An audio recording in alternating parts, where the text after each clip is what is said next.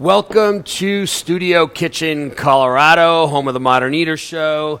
I am Juan Padró, sitting in for Greg Hollenbeck while he kicks it in Florida on vacation, visiting his old man. So uh, I am going to be co-hosting with Ryan Harris, uh, who's joining us. Ryan, running around the corner here, Super Super Bowl champ. What's up, baby? Denver Broncos uh, 2015 team, and he just ran from doing another podcast because obviously it's Super Bowl week, uh, which we're pretty excited about, and we're going to talk football and we're going to talk food with Brother Luck. Yo, what's what's going up, on? man? How you doing? I'm excited. I'm All excited. right, so we got some Super Bowl food going. We got some Super Bowl talk. We're also going to talk about community and philanthropy and just all the things that are important to these guys and myself. Um, you know, food is about bringing people around a table and uh, and having great conversations and, and making a difference in people's lives as well. So, brother, what do we got going on, Oh man? man, you know I'm I'm stoked. It's it's Super Bowl Sunday, and you got to throw down. So I brought some of our signature items from Beat Bobby Flay. All right, We beat him. We He beat beat him with Bobby this. Flay, I all mean, I'm just saying. We, we took we took the Iron Chef out. So what we're going to be doing today is we've got some pulled pork. Uh, I did a smoked and then braised pulled pork. Uh, on the show, I had to pull it off in 45 minutes. Okay. So that's that that in itself is championship worthy. So you won. you pulled off pulled pork in 45, 45 minutes. minutes. Yeah. All right. Yeah. I don't yeah. know how you did that. No, me either. I- Fortunately, you know, today I we don't have to worry about that. So we had some time. We smoked those about uh, 12 hours. Uh, we're going to do a really nice uh, barbecue sauce that's infused with some anchovies, some guajillo, some chilies. Uh, and then we're going to finish out with a charred pineapple salad. Just to go right on top, a little bit of cotija cheese for some saltiness, uh, a great bite. And then we're going to do my signature wings. This was what I won the first round with, All which right. is our chicken so wings. you didn't just win one round. I won them both. You won 'em both. You know, if you Back go, to back. you gonna compete, you better win, right? I mean, can win yeah, once. yeah. What you here for? So we'll see if, if Patrick Mahomes can repeat against Tom Brady, but we do have a repeat champion here. Absolutely, absolutely. Yeah, so we're gonna do our chicken waffle wing. So uh, it's a it's a buttermilk soaked wing Uh-huh. uh, that we then crust nice and crispy. We do a, a scorpion hot sauce, some maple, all that's glazed on there. So it's a, it's a delicious wing. It's a chicken waffle wing. Yeah, said? you know, I the- mean, you the- have me at waffle. Come on, man. That's fantastic. I can't Absolutely, wait. absolutely. Um, slow down. This hot sauce. What is this all about? Scorpion Scorpion hot sauce, yeah, Are you a yeah. little scared about? it? I was I scared mean, as I I am about want, it. I, I, I, want, I want to try it, but I don't want to look like Shaq up there. You know what I mean? Coughing and stuff. no, no. th- you know, we balance it. I think it's all about balance. So I hear know, the- scorpion, The, I got a little nervous the there for a heat, second. the vinegar. You gotta, Okay. you gotta, you, got- you gotta coordinate. You Okay. gotta coordinate. Coordinate. You, you see, you heard me. The mushroom belt. You got to. so you know, it's all about balance, bringing it all Right. together. Awesome, awesome. Well, I can't wait to eat this stuff. Absolutely. You know, in the meantime, let's talk a little bit about your restaurants in Colorado Springs. We just went through a whole year of COVID. Uh, we're still going through it. What's going on down there? I mean, everybody in Denver, you know, I mean, we're pretty aware of what life is like up here. I mean, I feel like that's a different world down there. What's happening? You know, it, Colorado Springs is special. I have, I have two restaurants down in Colorado Springs, uh, four by Brother Luck and Lucky Dumpling, uh, both restaurants downtown. And the community is really what uh, has, has allowed us to survive. I mean, you know, my mentor, Marcus Samuelsson, taught me uh, restaurants mean to restore. They should restore the community. And, and I know you believe that. I've, I've seen that every day in your, in your, in your businesses and and it's for us it's the same you know so uh, the communities really come down support us backed us up uh, they've kept the staff working and you know we're just we're, we're we're really just trying to follow the rules and ensure that you know we're putting out great product at the same time and still maintaining great experiences I think that's the biggest thing. I mean, that people don't understand. I mean, it would be real easy to pare back your menus and just say, you know what?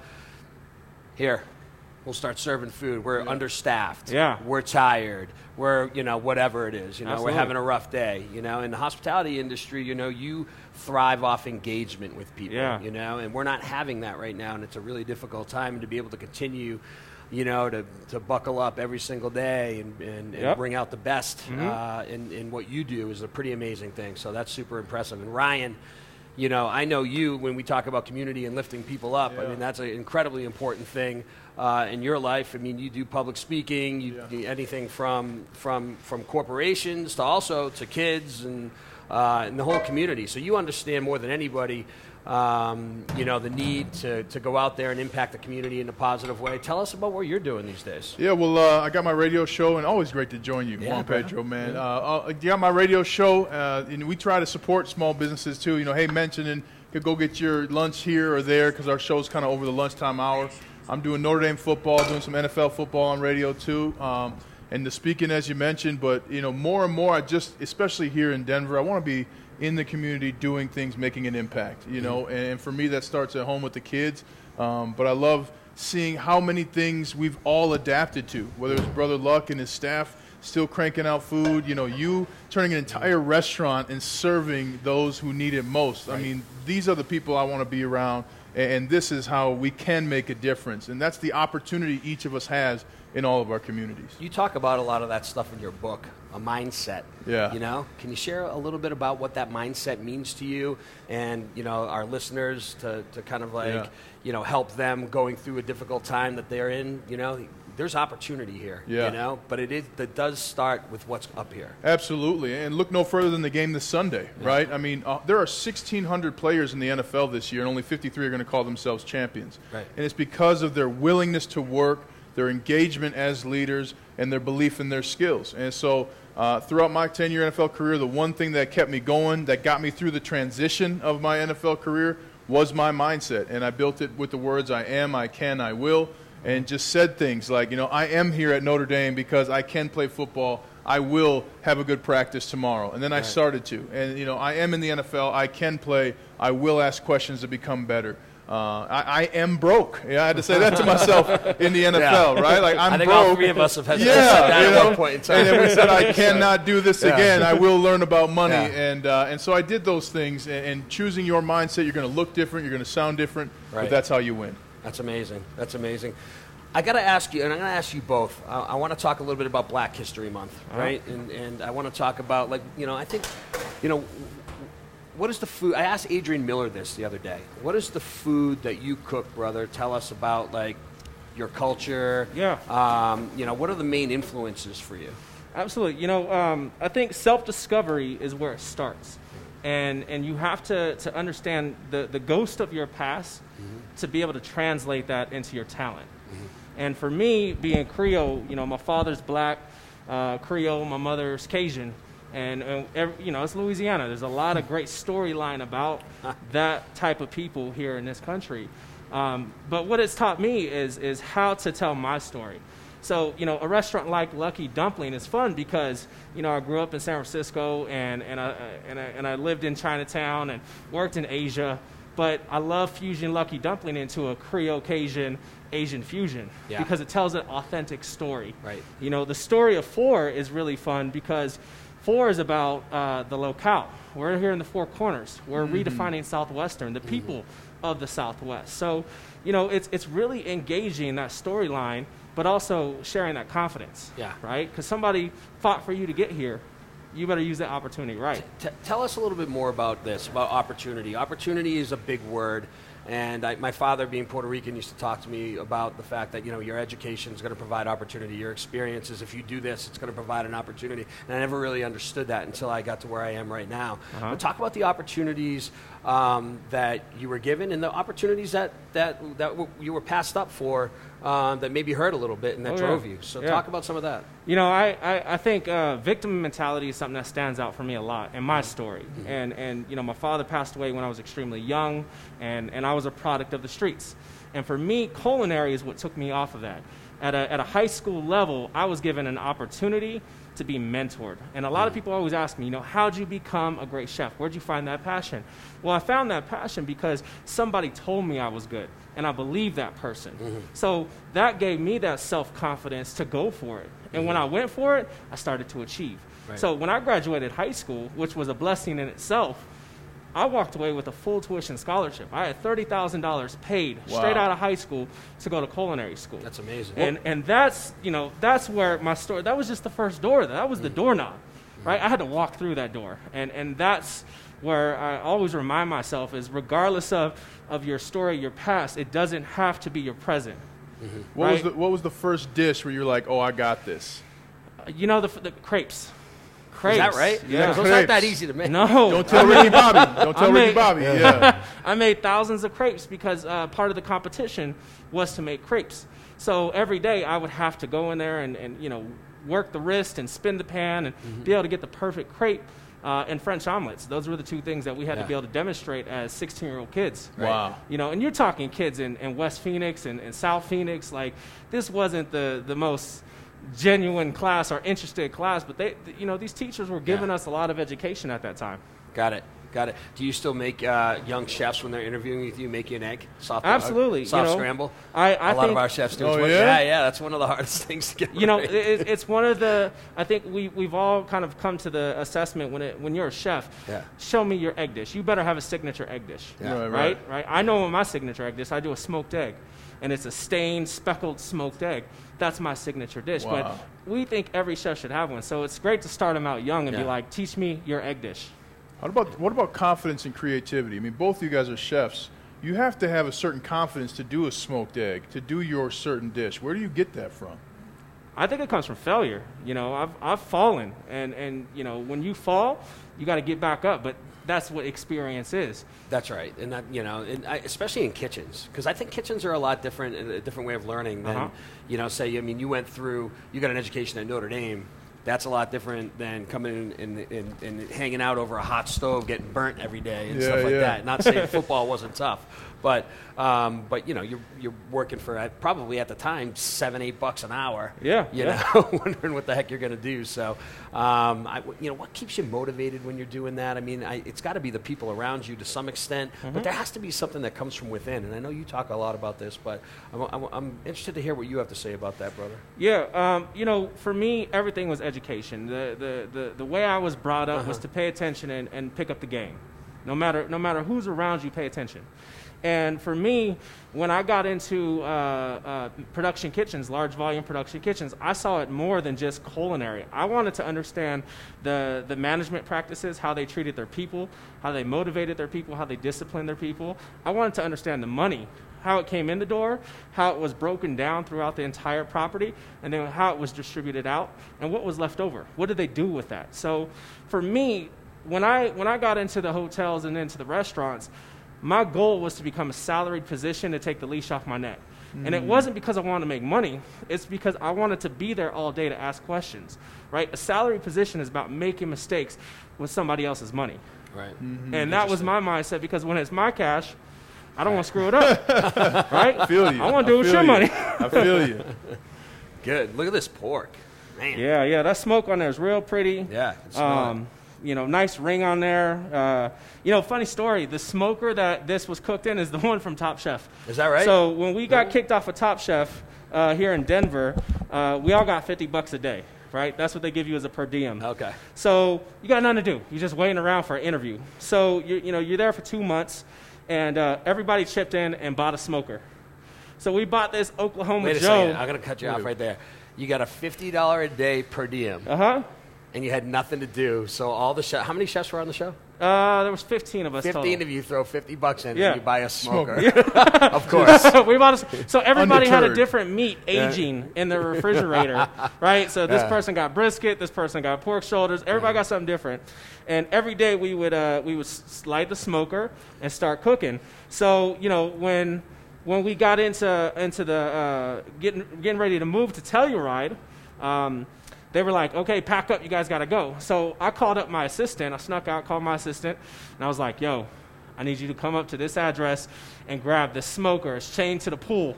Chained to the pool. So he drove up and he picked up the smoker That's incredible. and, and drove it down to Colorado Springs. So I still cook on the same smoker at Lucky Dumpling uh, that we all shared uh, at, at uh, Top Chef. So Wow. it's got some it's got some That- memory. That's yeah. You got some history brewing there. That's amazing. All right, and now what do we got? Yeah, so this is that, that nice chili barbecue sauce that we did. I love working with chilies. Yeah. Most of my culinary career, you know, when I was when I was 16, I moved Yeah. to Phoenix, Arizona, and, and most of my culinary career has been in the Southwest region. You know, I love the spices uh, that you can utilize here. Yeah. So, uh, you know, on top of the chilies, we've got some onions, some garlic, some citrus, some pineapple juice. Uh, we've also worked in um, a little bit of uh, That's what molasses. I'm smelling. I'm smelling the pineapple juice. I was wondering what Yeah. that was. Okay. What, what's the one thing? A lot of people are going to be trying to act like they know how to barbecue this weekend. I, I'm a big apple cider vinegar guy. What's Uh-huh. the one piece, brother, that you recommend? One piece for their barbecue sauce. you know, don't don't limit yourself to just one style of, of vinegar. There's so many different varieties, right? Right, right. Rice wine vinegar or apple cider vinegar or balsamic vinegar. You can open it up uh, and then play around with your fruits because most most barbecues are tomato based. Right. Right. So switch it up. Throw in a, a peach. Throw in a strawberry. Throw in a blackberry. And that's going to change the components of your of And your, that's like a your barbecue. simple piece of advice that any home cook could do. Yeah. that you don't even think about. It. Throw a it in your lot. smoker. Yeah. So, yeah, and and I mean, he used the pineapple. He's got this slaw over here. Oh yeah, um, yeah. That he, you know, he grilled off some pineapple. It looks Well, like. well, you know, the funny thing is, is when they hit me up and they were like, "Hey, you want to do Beat Bobby Flay?" I was like, "Absolutely!" It's the first TV show I'd ever done. Uh, this is way before Top Chef, and uh, they said, "What's your signature dish?" And I said, "Oh, well, I do this dish." And they go, "Oh, we did that episode. What else you got?" I was like, "Well, I got this one." They're like, mm, "Not feeling it." I go, "All right." So we don't do this all day long. What what episode do you have that nobody else will do? And they were like, well, we really want to do something for Fourth of July, like pulled pork. And I was like, done. They're like, How are you going to do it in 45 minutes? I was like, I don't know. I'll call you back tomorrow. willing, though. You were willing. Absolutely. right. It was an opportunity. Where there's a right? will, there's Yeah. a way. So right. you know, I figured it out, uh, played around with the recipe, and you know, it's Bobby Flay. Like this dude has, he's an icon. Yeah. Right. And we've No all doubt. we all respect what he's what accomplished in, in the industry. But I knew, uh, as much as it's a, a battle, and and they don't know who's is who's, they know who's is who's. Right. Right. If it's got cilantro oil and it's got some chilies on it, yeah. I'm pretty sure it's going to be Bobby Flay's dish. Yeah. So I went with that intention of I'm going to replicate his style because it's similar to my style, Okay.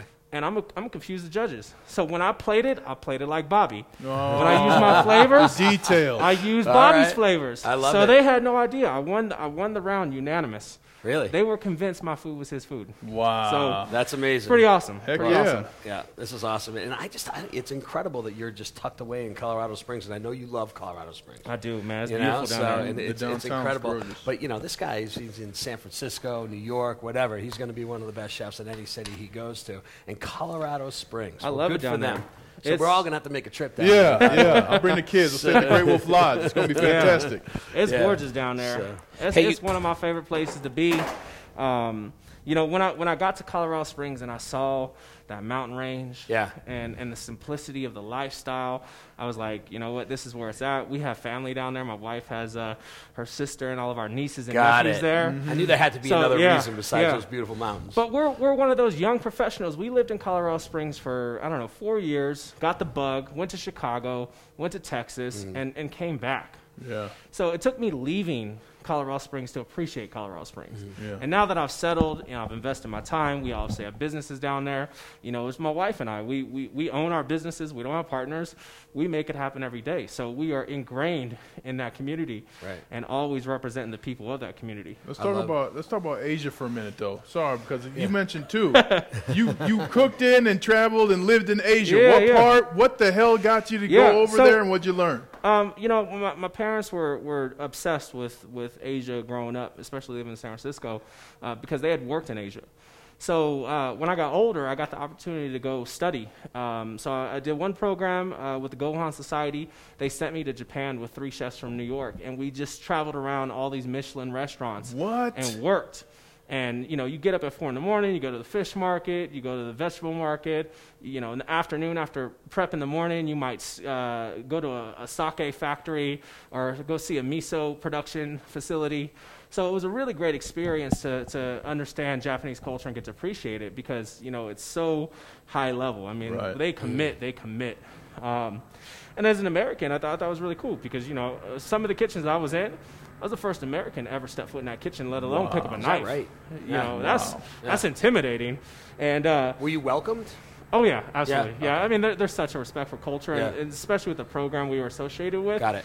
But you know, the funny part was I don't speak Japanese, right? And I'm a big dude. I'm standing in the kitchen. Slightly different than English. Yes. just a little bit. And uh, I would use Google Translator Yeah. to, to communicate. So I would type it on my cell phone, and then I would like push enter and hold it up, and push the audio, except it was this little girl's voice, this little Japanese girl's voice. So they were cracking. they were cracking up. They thought it was so funny. Yeah. Uh, every time I would try to translate something in audio, so I started using images after that. But uh, Japan was great. After that, uh, the Joyce Hella Chen Fund gave me a grant to go study in China. So I worked my way through China, and um, you know, it's always just been a, a big piece uh, of, of, of something I've appreciated and wanted to know more about. And um, it was it was cool to when you work traditional in any culture. You always want to put your own spin on something, right? Right. I'm inspired because I, I think that's what American food is. We, we use that word a lot. If you if you like walk into Senor Bear, for example, it says Latin inspired. Yeah. You know, so authenticity to me really has more to do with like a human interaction Uh-huh. than anything. And food, you know, what's authentic? We were talking about this with with Joe uh, Sasto the other day. You know, what the heck does authentic mean? If your father did it this way and your mother did it this way, and it's the same dish, Yeah. which one's authentic? You know what I'm saying? Well, and, and think about American culture, right? Right. The only true American cuisine is indigenous people. right. So we are inspired by many cultures because everybody came here. That's right. So I think that's something that that also affected. We don't have one specific style because we're influenced by so many people that travel and settle. So Mm-hmm. it, it definitely makes sense to say inspired. So you're heavily inspired by Asian culture. How in, what about Cajun? Cajun culture, you know, I mean, like that is Uh-huh. like such a unique and dynamic food culture. Yeah. I mean, you know, Creole. You yeah, know, when so you yeah when you look at Creole, you know it, it, it's French, it's African, it's Spanish, it's Native American. There's some Latin in there. There's obviously European, Right. Big influence of European, um, but it's because of the slave trade. When you look at how people came in and and how you know we we became. A lot of the cooks were trained by French chefs, so the French chefs could go back to France, and now Big Mama's cooking in the house. right. So a lot of our food that we define here as soul food or Cajun Creole food has that storyline of all those cultures blending. Right. There's a lot of flavor because it comes from traditional French cooking. Right. But then you get great ingredients coming from Africa, you know, and you see things like like peanuts and sweet potatoes make their way into this into this country through that trade. It's it's it's a fun it's a fun even something like tamales. Right. Tamales were in the field, Yeah. right? That's not just in Mexico. That was something that it transported, it held heat. They would take it into the field. I was shocked as I was, you know, preparing to do these episodes, um, and you know, very conscious of of uh, the celebration of the uh, African diaspora, the, which is Black History Month, and you know, I was looking at all the different things from Africa that influenced European food, hmm? and we own Bar Dough, which is a modern Italian restaurant, and I'm thinking to myself. I, I don't know that I ever really thought about how Africa influenced Italian food. Absolutely. And Yeah. when you think about pastries, pistachios, almonds, Yeah. clove, all the flavors that you get in these incredible pastries, those all came from Africa. Then, as I was researching more, you know, and this is an incredible thing, and, and I don't know why it's incredible. To me, it shouldn't be, and this is a problem I think that we have, and we can talk more about it afterwards. But, but you know, modern farming practices for rice, in particular, came from Africa mm-hmm. to Europe. Mm-hmm. Yeah. You know, we usually think about it the other way around. Yeah. Why is that? You know what I'm Yeah. saying? And it's just, just really, really, really an amazing history over there, and it's something I want to learn a lot more. Uh, I want to learn a lot more about. You know, You, you both just gave me a whole history lesson. Yeah. I mean, that's that's unbelievable. Now I, I do decline the swine, so I'm gonna need one just the, the pineapple. I got you. Can you. make I me got the, you. You got the- chicken wings, I uh, got the. Oh, those wings are gone. those wings are gone. You brought you brought the right athlete from the NFL Yeah. to eat some chicken wings. That's for sure. And this is the problem I have. I've got uh, 275 pound and 265 pound guys on both sides of me. I don't know if I'm going to get any wings. No so wings for I'm gonna one. take advantage. no of the pork. wings for one. I'm going to take advantage of the pork sandwich. So Yeah, no, it's you know, I'm I'm a curious person by nature, Yeah. um, but it's because I don't want to repeat the same mistakes of the past, and I think you need to understand the past to be able to progress. that's right. And I think that's super I, important. I love reading uh, about history and, and, and finding out you know storylines because there, there's so much education. It's even when we create dishes. Yeah. I talk to a lot of these young cooks and they're like, "Oh, I'm gonna put tarragon with with portobello mushrooms, and I'm gonna hit it with with some some peppermint." And you're like, "Why are you trying to create new flavor profiles?" If you would just look at traditional dishes and say something like a peach melba Yeah. works, then use those flavor profiles. They've already figured it out. Just Right. re, re, redo the dish with different flavors. What I- is I'm what- looking forward to talking a little bit more about that when we come back. We do have to take a break. Uh, I'm Juan Padró with Chef Brother Luck with Ryan Harris. We do have Daniel Graham that just joined us uh, on Zoom, and we'll be talking to him when we get back, which is pretty exciting. And uh, we also have a special guest, Eric Bradley from Behind the Rose podcast, uh, who's going to be joining us at Anywhere Where There's Food, Eric is. So uh, we're going to go off the break, and when we return, I look forward to having a great conversation about Super Bowl, more food, more history, more philanthropy, more community. This is the Modern Eater Show. Hey. What's going on, everybody? This is Brother Luck from Lucky Dumpling, 4 by Brother Luck in Colorado Springs, and I am rocking with the Modern Eater. You're watching them, you're tasting them, you're knowing everything there is to know about Colorado. Hi, Charlie from Bruz Beers here. Our new Belgian Abbey 4 pack is a mixed package of the four core beers made in Abbey and Trappist breweries in Belgium. So we have a single, a double, a triple, and a quadruple in one package. Now, quadruples are the emperors of Belgian monastery ales.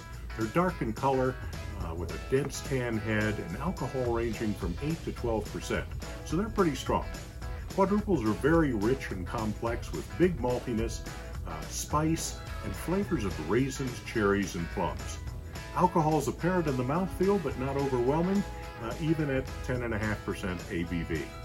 So the finish is long, complex, and dry, and they're great beers anytime, by themselves or with hearty foods. Pick up your Abbey 4 pack at either Bruz location, 67th and Pecos, or at Colfax in York, and at fine liquor stores throughout the Denver metro area. Take home some Belgian style badassery today.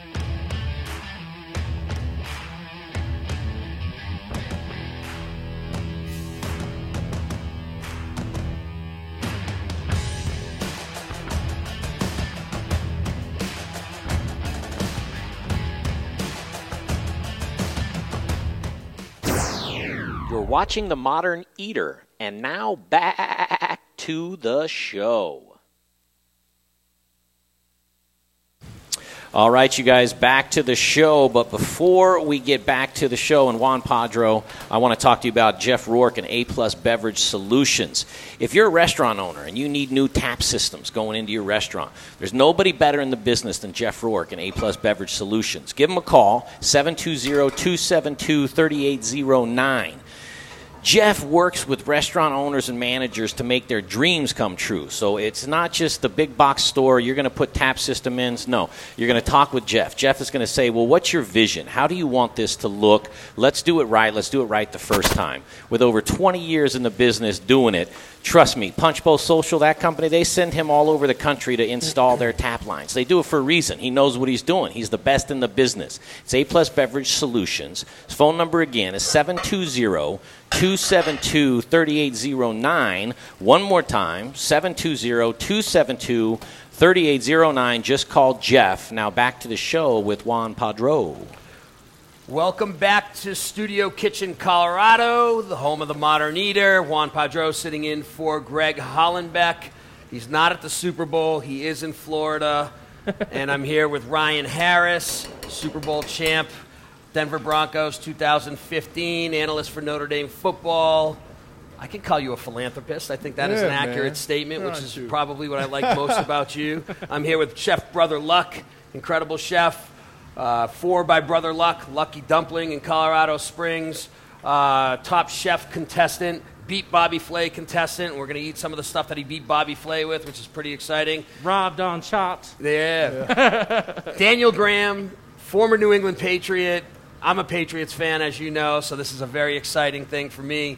And, uh, you know, I've, I've got to uh, meet and talk to Daniel on several different occasions, but also a Super Bowl champ. How many? One, two, No, just two. uh, just two. Oh, I was, at two. I was like, is it two or is it three? But he does have the Colorado Hall of Fame jacket. He does be have one the Colorado. best athletes in Colorado history. Amazing. And you're, are you wearing a Colorado shirt, not a Patriots shirt? Hey, you know, I, I got, Oh, man. Yeah. Hey, by the way, uh, Colorado just got to recruit Jack Lamb from Notre Dame, man. Maybe he can help uh, return Colorado back to the Daniel Graham days of glory, you know?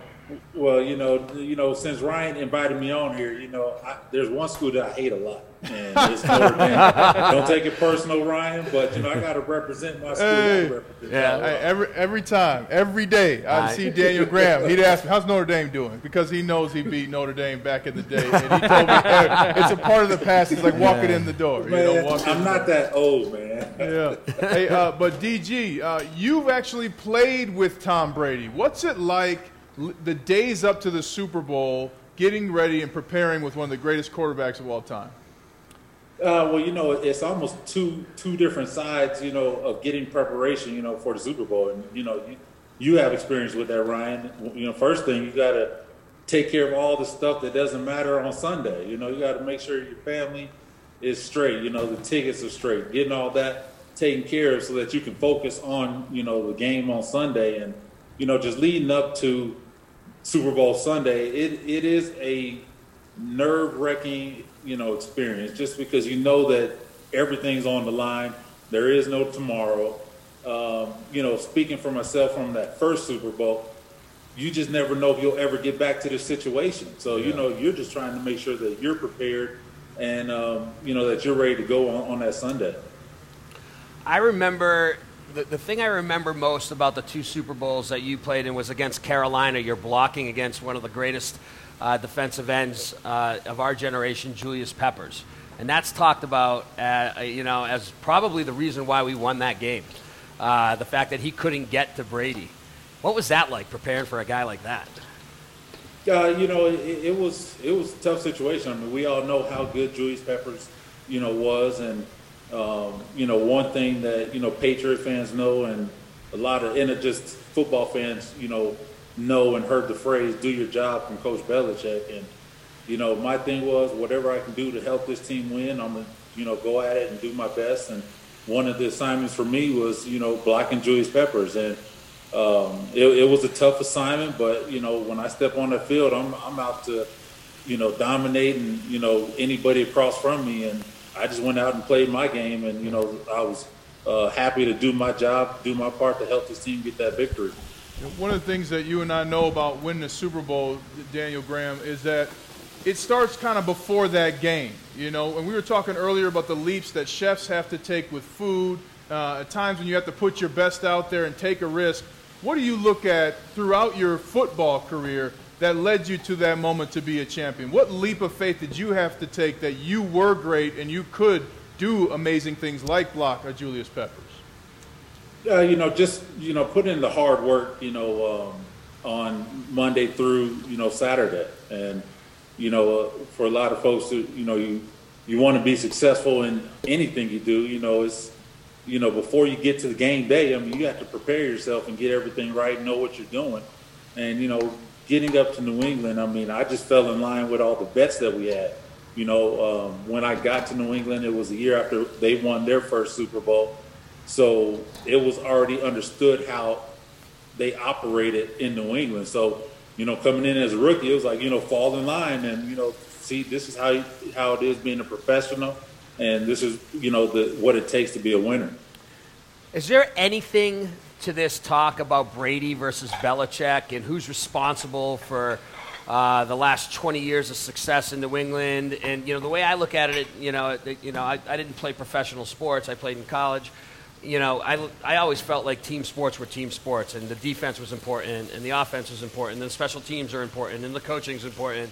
But is there anything to this like one-upmanship that people are talking about in the national media?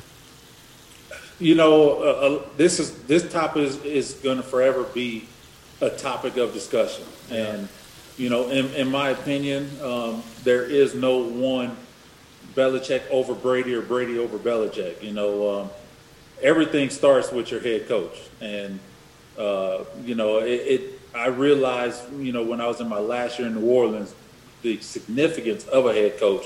Not everybody can be a head coach. Right. And, you know, people want to talk about, you know, is it Brady or is it Belichick? Well, you got to understand that Brady's only on one side of the ball. And, you know, he did everything he could, you know, to keep our offense rolling, um, you know, make sure that we are all in the right situation. But, you know, Coach Belichick is in charge of the entire team. And, you know, as you look back at you know Brady's career, I mean, it was a few Super Bowls where you know that defense really stepped up. So you can't say you know it was one or the other that you know is you know ahead of the other one. You know, one of the things about the Super Bowl games, something's different. It, it's more physical. It, it, the, I think of the 10 hardest hits I've had in my career, five of them came in that game. Now, I played tight end for a snap in the regular season uh, one year, and I tried at the goal line to try and get through and get on that underneath crossing route. You know what I'm talking about, Daniel Graham. But a lot of people are going to be watching this game. Big tight ends on both teams. What's, in, what's different about the Super Bowl for the tight ends in the game? Uh, well, you know, and you know, people might say I have a, a biased opinion on this, but you know, after the quarterback position, you know, in my opinion, the most important position on the field is that tight end. You know, wow. and if you have, you know, one big difference, you know, with the tight end is if you have a tight end like you know Gronk or Kelce to stay on the field for three downs, yeah, it definitely helps your offense because now you're not tipping to the defense if you're in a run situation or if you're going to pass the ball. And, you know, with those two guys, you know, uh, arguably number one and number two at the tight end position, they will be by the time, you know, their, their careers are over with. Um, they are a mismatch all across that field. You know, um, they're going to outrun pretty much any linebacker you put on them. And then if you put a safety on them, they're much bigger, so you might as well just throw it up to them. And, uh, you know, although Gronk is not the Gronk that we know in the past, he, he's definitely going to, you know, um, open up that field for the rest of the offense for Tampa Bay. And you know, Kelce, he's just going to be himself. He's going, he's, he's going to eat. He's going to have a big game. All right, a lot of football talk. We appreciate that. I know you like to eat. Yes, I do. So, and I've seen you eat. That's why they're se- not receivers. On, on several occasions. And uh, I don't know if you've ever met my friend Chef Brother Luck here, who's in Colorado Springs. Uh, but this guy right here is one of the best chefs in Colorado, and uh, he does incredible stuff. He's been on Top Chef. He's beaten Bobby Flay, um, you know, and he's doing a little bit of Super Bowl food for us here. I need to understand what are you going to be eating tomorrow? Uh, you know, see, look, you're getting ahead of yourself. You mean on, on Sunday, huh? oh, Sunday. Sunday. Yeah, yeah, Sunday. See, that's a champ. Yeah. yeah, the detail. Well, you know, I know you, so I know it's got 48 hour party for you. yeah, you know, uh, I'm, I'm, gonna eat whatever Ryan has sent over to my house. You know, that's his, his payment towards me. You know, no, but uh, you know, I'm, I'm, gonna just do some wings. You know, I mean, you can't you can't beat wings on, on, on Sunday. You know, when you watching football games, nothing nothing beats wings. La- yeah. Last thing for me, Daniel, uh, I remember just being so hungry after the Super Bowl because you don't eat for six and a half hours. What did you eat after your Super Bowl victories? What was the thing that you got to, or, or did you remember saying, "Oh, I'm drinking this or eating this, and I'm a Super Bowl champion"? Uh, man, you know what? I don't even remember eating anything after Super Bowl. It was time to party, you know. you know, it's, it's, time. You know, pour up the drink. You know, let's have a cigar. You know, and, and let's well, celebrate. You know, I hear you're quite the mixologist. What's your uh, what's uh, your drink know, of choice? You said what? I heard you're quite the mixologist. What's your drink of uh, choice? Oh, you know, my, my drink of choice has never changed for about the last 20 years. You know, if, uh, you know, with my wings on Sunday, I'm going to pour up a little nice uh, cup of uh, cognac, some Hennessy, and, you know, that that's what I like to do. You put know? a little on, on ice or neat? You, you know, I'm, I'm going to put a little bit up on ice, you know. Uh, you know, since since Ryan asked me to come on here, you know, big time, you know, I, I thought I I thought I'd, you know, have a little bit of, you know, this pure white. Oh, oh that, that right there is international. you, you, know, but I'm, I'm, gonna go ahead and pull out the big dog. You know, the Paradis, my favorite. Oh, oh yeah. You know, got, got, to have the good stuff since uh, I'm on here with you guys. well, that's awesome. Well, we got to go to break. Uh, you know, man, Daniel, it's incredible to have you here. I appreciate it so much. Um, you know, it's just, it's, uh, you know, I've, I've had an opportunity to meet you. You're an incredibly uh, generous person, and thanks for coming on the show. And uh, I hope you enjoy your Super Bowl weekend, and it brings back a lot of positive memories for you. And I uh, hope to see you soon around town, man. So, so thank you. You know, I appreciate it, and uh, I, am looking forward to coming down to the chef's restaurant. I might to stop by there and yeah. see what you're really about. Oh, you know what? I think I think we're gonna make one big trip. Yeah. And uh, okay. Ryan can designate a drive. Yeah. Uh, leave your belts at home. Just you, leave your belts at home. That's it. No, no belts. Stretchy pants. Yeah. Stretchy pants. Hey, All right. Hey, we fellas. gotta go to break. Hey, Juan. I know we're going to break, but before I, I have to take this opportunity. This is Jay, producer Jay, over in the corner because Daniel and I have something in common, and he doesn't know it, and nobody knows it, but I want to share it with you right now. You guys ready for this? We're ready. Uh, we both we both run a four six forty. Don't get out of here. Just, just so, just so you know. Just so you, forty yards, forty feet. You out here lying to people on your Wikipedia, Daniel? it's unbelievable that he doesn't believe you and he believes him. It's what's really unbelievable. That's what I don't understand. yeah, we now, do have that in common, and I think you, All right. Uh, you shorted me a few seconds. All right. Well, we're going to go to break here from Studio Kitchen, Colorado, and the Modern Eater. I'm Juan Padró with Ryan Harris, Brother Luck, Daniel Graham, Eric Bradley. We will be right back to eat this incredible food by Brother Luck. Yeah. This is gu- we're going to eat all this. We're going to talk yeah. chicken wings. We got to talk chicken wings yeah. now. Yeah, well, yeah. When we get back, Daniel, feel free to stick around. We'd love to have you if you want to talk wings. Hey guys, Alex Armitage right, over San right. Glendale. You want a Bloody Mary? You want a cheeseburger? You want a breakfast burrito? Greek salad? Bacon gyro meat? Chicken souvlaki? Barbecue ranch salad? We got you covered. Come down and see us. One more time. Try it again. Hey guys, Alex Armitage over here at Sam's number 3 Glendale. Now get your ass to themoderneater.com Thank you so much.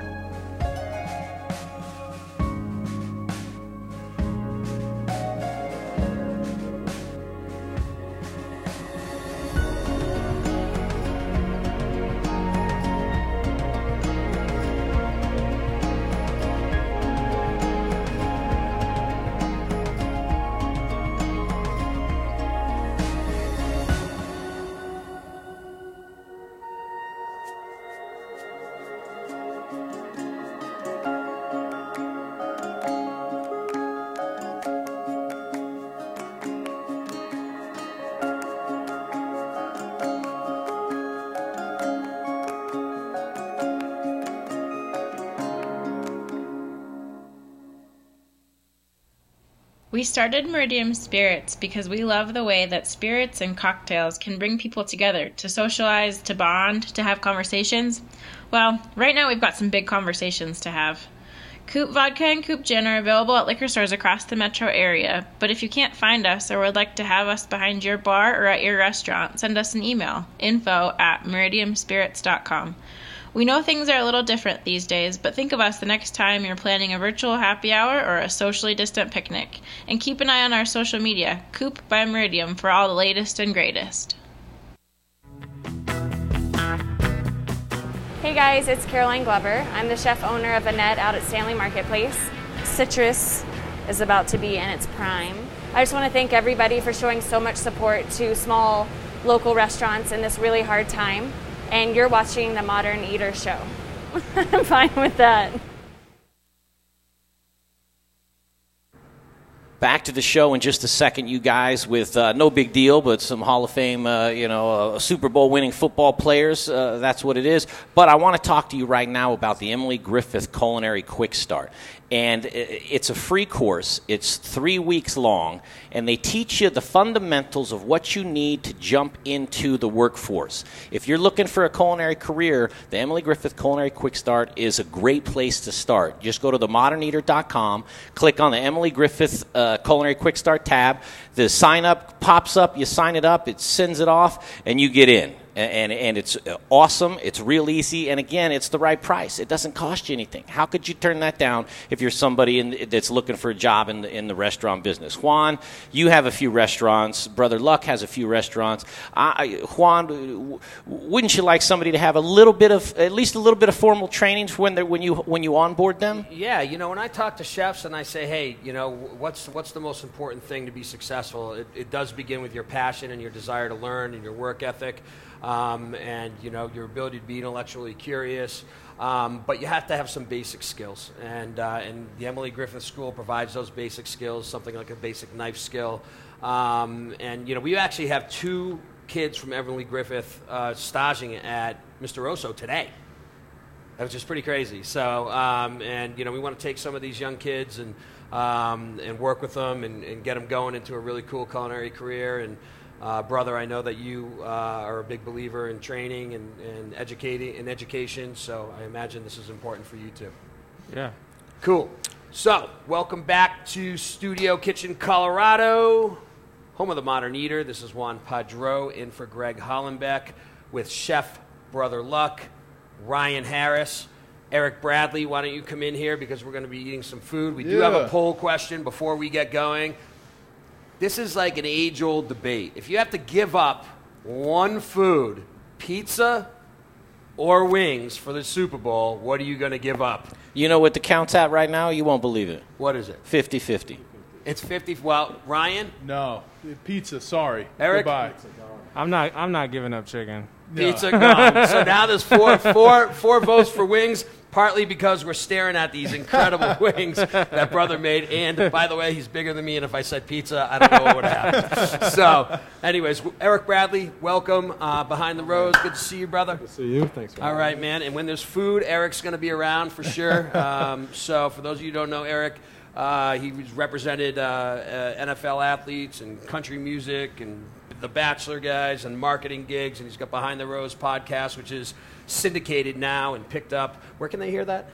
Uh, everywhere you can stream Spotify, Apple, um, iHeart, everywhere. Yeah, it's kind of taken off like wildfire. So that's pretty uh, that's pretty incredible. So, but we had to bring you in because I knew that when brother was going to come up and cook, it wasn't going to be for two. so, so, brother, talk to us, man. Talk to yeah. us about these wings. No, absolutely. You know, I, I think chicken wings are a staple when it comes to Super Bowl, and and I think there's a lot of different recipes and approaches and, and ways that people make them. But, you know, this is my standard style of, of how I do my wings. Now, I grew up with, you know, my aunties or my mom frying that chicken in a cast iron. It take forever and it bleeds forever. And then you get into the center and it's like that one piece of bone that's red. and you're like, man, I just. Ah can't get past it. But it was delicious fried chicken. You know, for me, I actually like to poach my chicken first. Okay. So oh. I make a really nice bouillon of, of carrots and celery and onion and herbs. And then I poach that chicken until it's nice and tender.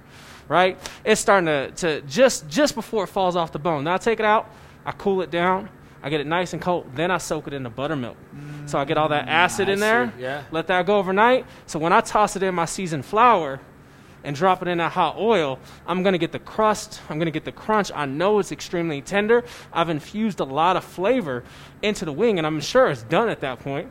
So now it's just about finishing them and putting together a great sauce. All right, for our, for our, our, our home cooks out there, Talk to us about the poaching. Yeah, yeah. So a so. poach is a simple, simple technique. What you're going to do is, is instead, instead of bringing your water to a boil, you're going to bring it to the point where it does not break the surface, right? A boil is rapidly moving. The, the poach is just going to kind of sit there and chill. That's about 180 degrees. So we want to get it to that temperature and allow the chicken just to kind of do its thing. Because you're going to take it to 165 degrees.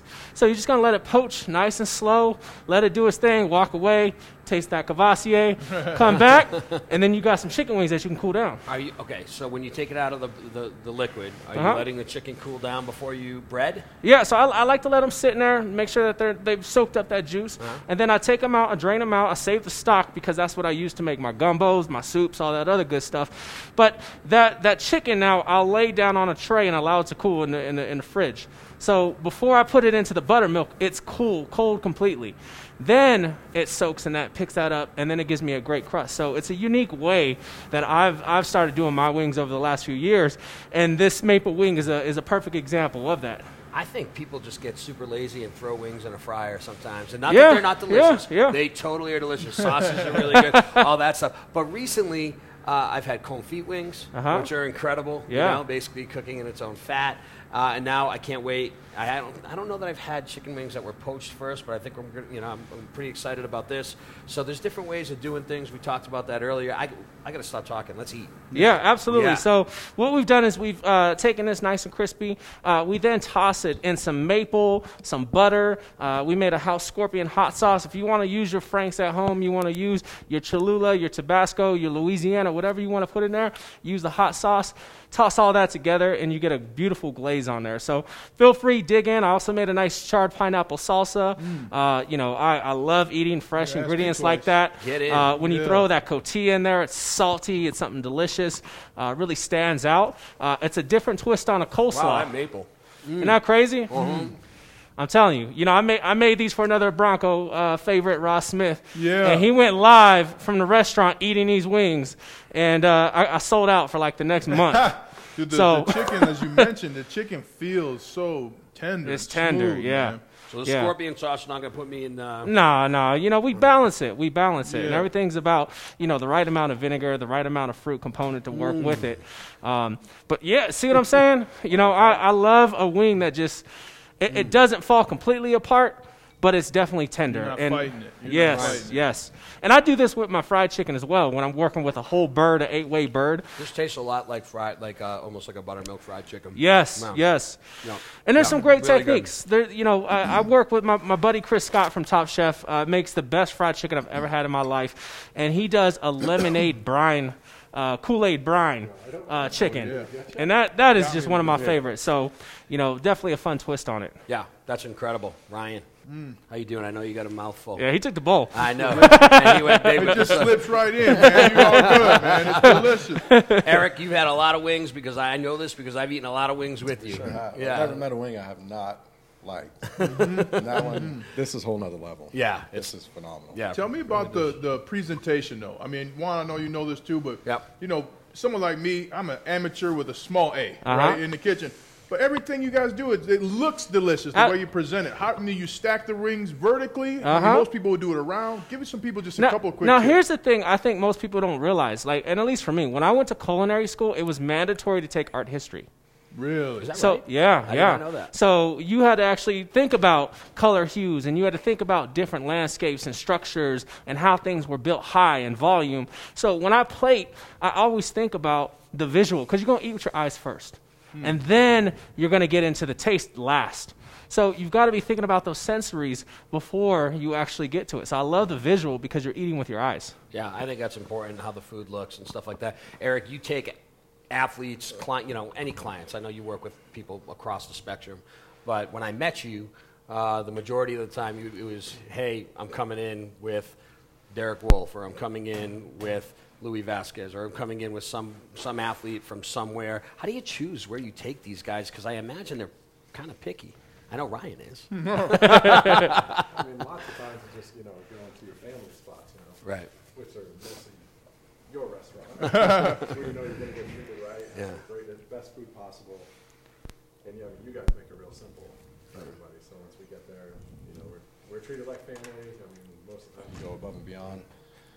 And uh, that's that's pretty much I it. imagine there's like a lot of awkwardness, and, and Ryan, you can comment on this too. When you're an athlete and you're going into a restaurant and people are kind of staring at you and doing those types of things. How do, like, I mean, what is that? I don't, I don't know what that feels like. You might be on Top Chef. Tell us a little bit about that. Well, I mean, the thing you want at the end of the day is you just want to be treated as a hungry human being, right? And then, and so sometimes restaurants will be like, hey, you know, can you sign this autograph? Can you meet these people? And, and it's great to do that, right? Because like you mentioned before, you get to restore with a restaurant. Restaurants are tied to communities like yours are. And also, at the end of at the end of the day, I'm coming down from trying to rip a man's head off. I just want to eat in peace. So, great restaurants, I think, just honor people's space to eat and, and privacy to do that. And, uh, and that's one of the things that you do find those spots where you know you're going to be safe. You know you're not going to get a picture of you mouth open on some chicken wings, you know, and that is important because you just want to be you want to be able to eat in peace. Right. We're kicking back that yak. Yeah, doing hey what hey whatever hey whatever floats your boat. After the win, do whatever you need, man. I know this guy's not. That's for sure. So, yeah. I've only fangirled out once on an athlete in my restaurant, only once, and it's because it was a childhood Yeah. hero. But but Barry Bonds came and ate my restaurant. Uh-huh. Wow. And I was like, No, that's not really his reservation. but he cycles down in Colorado Springs because you know we Cycles? have the, yeah, Cycles? he trains with oh, a lot of oh, the, the bicycle cycles. bicycles, yeah. I thought you. Yes. Okay. So we have a lot of uh, uh, Olympic athletes down there, being Yeah, Olympic yeah. City. Freudian slip. yeah. But I did that same thing with Lance Armstrong. You know, I was actually in, in a spot, and, and everybody's like, you know, coming up to me and some of the other people. I'm like, man, you know, it's kind of strange when people do that to somebody. Lance, Lance Armstrong. You know, it just it, there are those there are those you know Yeah, athletes, yeah. actors, actresses that you just got to say hi, and, and that's Yeah. what those are cool moments as well. Yeah, and he was so gracious. He came in the kitchen. He said hi to the whole staff. You know, he's a he's a big time foodie, so he works with Michael Michael Mina. He has a lot of projects with him, so it was actually really cool. Uh, and I just happened to have a pot of gumbo working in my kitchen at that moment, so I was able to kind of share some of the family recipe. And you know, I had made it for staff meal that day, so it's always something cool to be able to tell that story of you know what the food translates into the experience because it sometimes has the ability to to make it even more, make it more.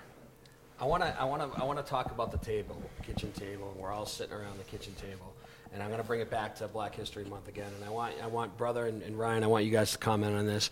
You know, what do you tell a young black man who's coming up? I know we talked a little bit about it earlier. Uh, whether you want you want to be an aspiring chef, whether or not you want to be an athlete, whether or not you want to be an educator, no matter what, um, what's the message that you're giving? The one piece of advice that you say, hey, this is what you have to do to be successful. Um, and then I'm going to follow that up with a question: Is how can myself, uh, as a restaurateur and brother, you can probably uh, either chime in or probably get some good advice too from Ryan on this is what can we as restaurateurs do uh, to help bring this conversation to the forefront about providing opportunity? Because you talked a ton about opportunity, mm-hmm. um, and uh, you know what do we got to do to, to to get this thing going? Because you know I, there's something that's not working in our country right now, and I feel like food is what's going to bring us together. Mm-hmm. 100%. I mean, food, they, they actually have clinical studies that show when you eat with strangers, your brain builds neural pathways that makes them like family to you. So even just being able to sit together and have a meal, whatever it is you're eating, you're already coming together and coming closer. You know, we could do that. Mm-hmm. I love when restaurants have the community tables, right? No reservations. Sit down next to somebody you can eat. Mm-hmm. You know, and, and, to begin your question though, Black History, uh, we are born to take risks. And if you can take risks and be successful, and your success and can serve the community you're in, that's winning. And that's what I would start with. Hmm. Yeah. You know, and I, I think don't be afraid to try something outside of your comfort zone because the, the world is such a large place. And, and when you get to experience different things, say yes. Yeah. Because it's going to open doors for you, it's going to open experiences, it's going to change your mindset, and, and it's really going to continue to, to enhance your ability to perform and, and, and, and uh, uh, really camouflage yourself into situations. What is the experiences that you've had in your life like? You know, I mean, how has that helped you like mature mentally? Like in terms of like how you perceive certain things? Has it given Uh-huh. you a broader spectrum of acceptance? Has it like what what are the what's the biggest thing? Yeah, you know where where where where I come from, how I was raised. I grew up real early, and and I've I've carried that my entire life. So I've always run, I've always been around people who are much older than me, and and have given me knowledge, and it's it's just kind of shaped my mentality to continue to pass that on. I know my responsibility is to get in the door because I get access much faster and open the door and open the window and open the basement and bring everybody along mm-hmm. so you know i think that's one of the most important parts is is just inclusion you know mm-hmm. making sure that you know we're not fighting with each other that we're opening doors for each other mm-hmm. Awesome. Ryan, growing up in Minneapolis, yes? Yeah, St. Paul, Minneapolis. St. Paul, Minneapolis. You went to Cretin Derham High School, which is like a legendary high school football program. Yeah. Uh, I kind of think there's a few other guys that kind of came out of there when you were coming Yep. out, right? Uh, There was another Brady, Michael maybe. Floyd, and uh, you know, I played with Joe Mauer, uh, Mm-hmm. hopefully soon to be Hall of Fame baseball player, and uh, a lot of greats. Uh, Yeah. yeah, a lot of great talent. How'd you choose Notre Dame? Uh, you know, I originally wanted to go to Miami, and my parents were like, "No." You know what I mean? uh, Miami took a 17-year-old Minnesotan and brought him to the beach in the in end of November, and I was like, "I'm Well, they, coming." had, they had a lot of success recruiting at Cretin Yeah, and- if and I remember, a lot of quarterbacks went there. Yeah, and, and they had yeah. just won the national championship. So this Yeah. is my, you know, I graduated 2003, and uh, I'll never forget sitting there with Larry Coker, and he's like, "Hey, you know, these rings are a seven-seater. You can see them from seven seats away." So I was like, "Man, I need a ten-seater sometime." And I think I think we got one, you know. Um, but Notre Dame gave me the opportunity to compete on the field and in the classroom. I mean, I was playing Michigan and USC. You know, I mean, I was going to play Michigan State and I was going to play Boston College. So at the end of the day, in my four years, there wouldn't be an opportunity for me to say, well, we kind of hid from the best competition. But I also want to take that beyond the field, right? Because they got a lot out of me playing football at Notre Dame.